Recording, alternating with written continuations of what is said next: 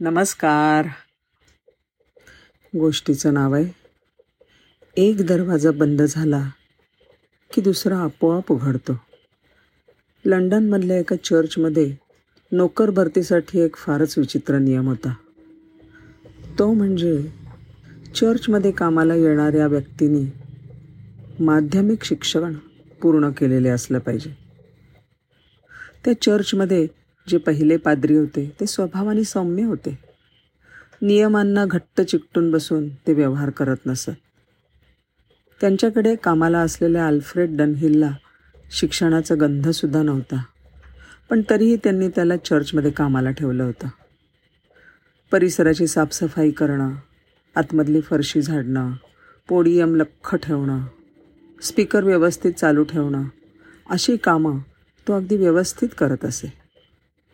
पादरी मधनामधनं त्याला शाळा पूर्ण करण्याबद्दल टोकत असत. पण आता शिक्षण घेण्यासाठी आपलं वय खूप जास्त झालं आहे या सबबीवर त्यांनी शाळेत जाणं सतत टाळलं होतं. तर वयानुसार पहिले पादरी सेवानिवृत्त झाले. आणि त्यांच्या जागी एका तरुण व्यक्तीची पादरी म्हणून नेमणूक झाली. या तरुणाने पुस्तकातल्या नियमांचं काटेकोर पालन करायचं ठरवलं.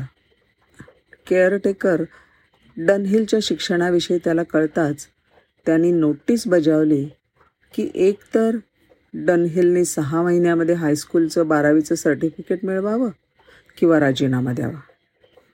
मोठं अवघड काम होतं. पण डनहिलला हा वाक्प्रचार माहीत होता की कुणीही म्हाताऱ्या कुत्र्याला नवीन खेळ शिकवू शकत नाही. त्यामुळे तो काही आता शिक्षण घेऊ शकत नाही. याविषयी त्याची खात्री होती. राजीनामा देण्याशिवाय त्याच्याकडे दुसरा पर्यायच नव्हता. आता काय करावं? या खोल विचारात मग्न झालेला डनहिल दुपारी चालत चालत बॉन्ड स्ट्रीटवर पोचला. आणि अचानक त्याला धूम्रपान करण्याची इच्छा झाली. पण त्या संपूर्ण रस्त्यावर त्याला सिगरेटचं एक सुद्धा दुकान सापडलं नाही. सिगरेट विकत घेण्यासाठी त्याला पलीकडच्या रस्त्यावर जावं लागला. पुन्हा तो त्या गजबजलेल्या बॉन्ड स्ट्रीटवर आला. आणि त्याच वेळेला ह्या रस्त्यावर सिगरेटचं एक छोटंसं दुकान हा एक चांगला व्यवसाय असू शकेल हे त्याला समजलं. त्यांनी लगेच चर्चमधल्या कामाचा राजीनामा दिला. आणि बॉन्ड स्ट्रीटवर एक छोटंसं दुकान सुरू केलं. दुकान जोरात चालायला लागलं. आता त्याला कळून चुकलं की बऱ्याच ग्राहकांना रस्ता ओलांडून त्याच्याकडे सिगरेटसाठी यावं लागतं आहे त्यामुळे त्यांनी बॉन्ड स्ट्रीटच्या दुसऱ्या अंगालासुद्धा नवीन दुकान सुरू केलं. तीन वर्षामध्ये त्याच्या दोन दुकानांची सोळा दुकानं झाली. हळूहळू अल्फ्रेड डनहेल कंपनी ही इंग्लंडमधली प्रमुख तंबाखू विकणारी कंपनी बनली. आता त्यांनी नवीन विचारांचा सहारा घेऊन मशीन रोलिंग सिगरेट्स तयार केल्या. आणि डनहिल सिगरेट्स नावाचा स्वतःचा ब्रँड बनवला. केवळ पाच वर्षामध्ये तो करोडोपती झाला.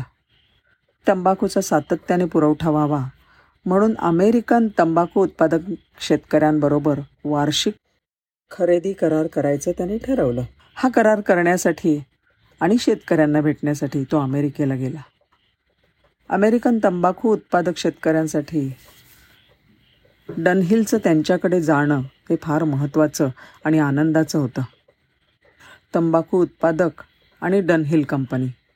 यांच्यामधला होणारा करार ही बाब खूपच मोठी होती. आणि ह्या कार्यक्रमात सिनेटर आणि राज्यपाल यांच्याबरोबरच खूप मोठ्या संख्येने मीडिया सहभागी झाली होती.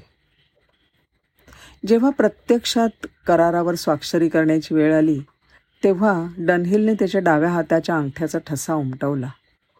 कारण तो सही करायला शिकलाच नव्हता. हे बघून राज्यपाल फारच अचंबित झाले आणि म्हणले कमाल आहे सर तुमची.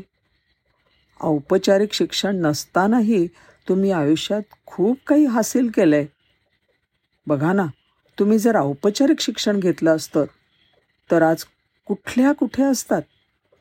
कल्पना आहे तुम्हाला याची?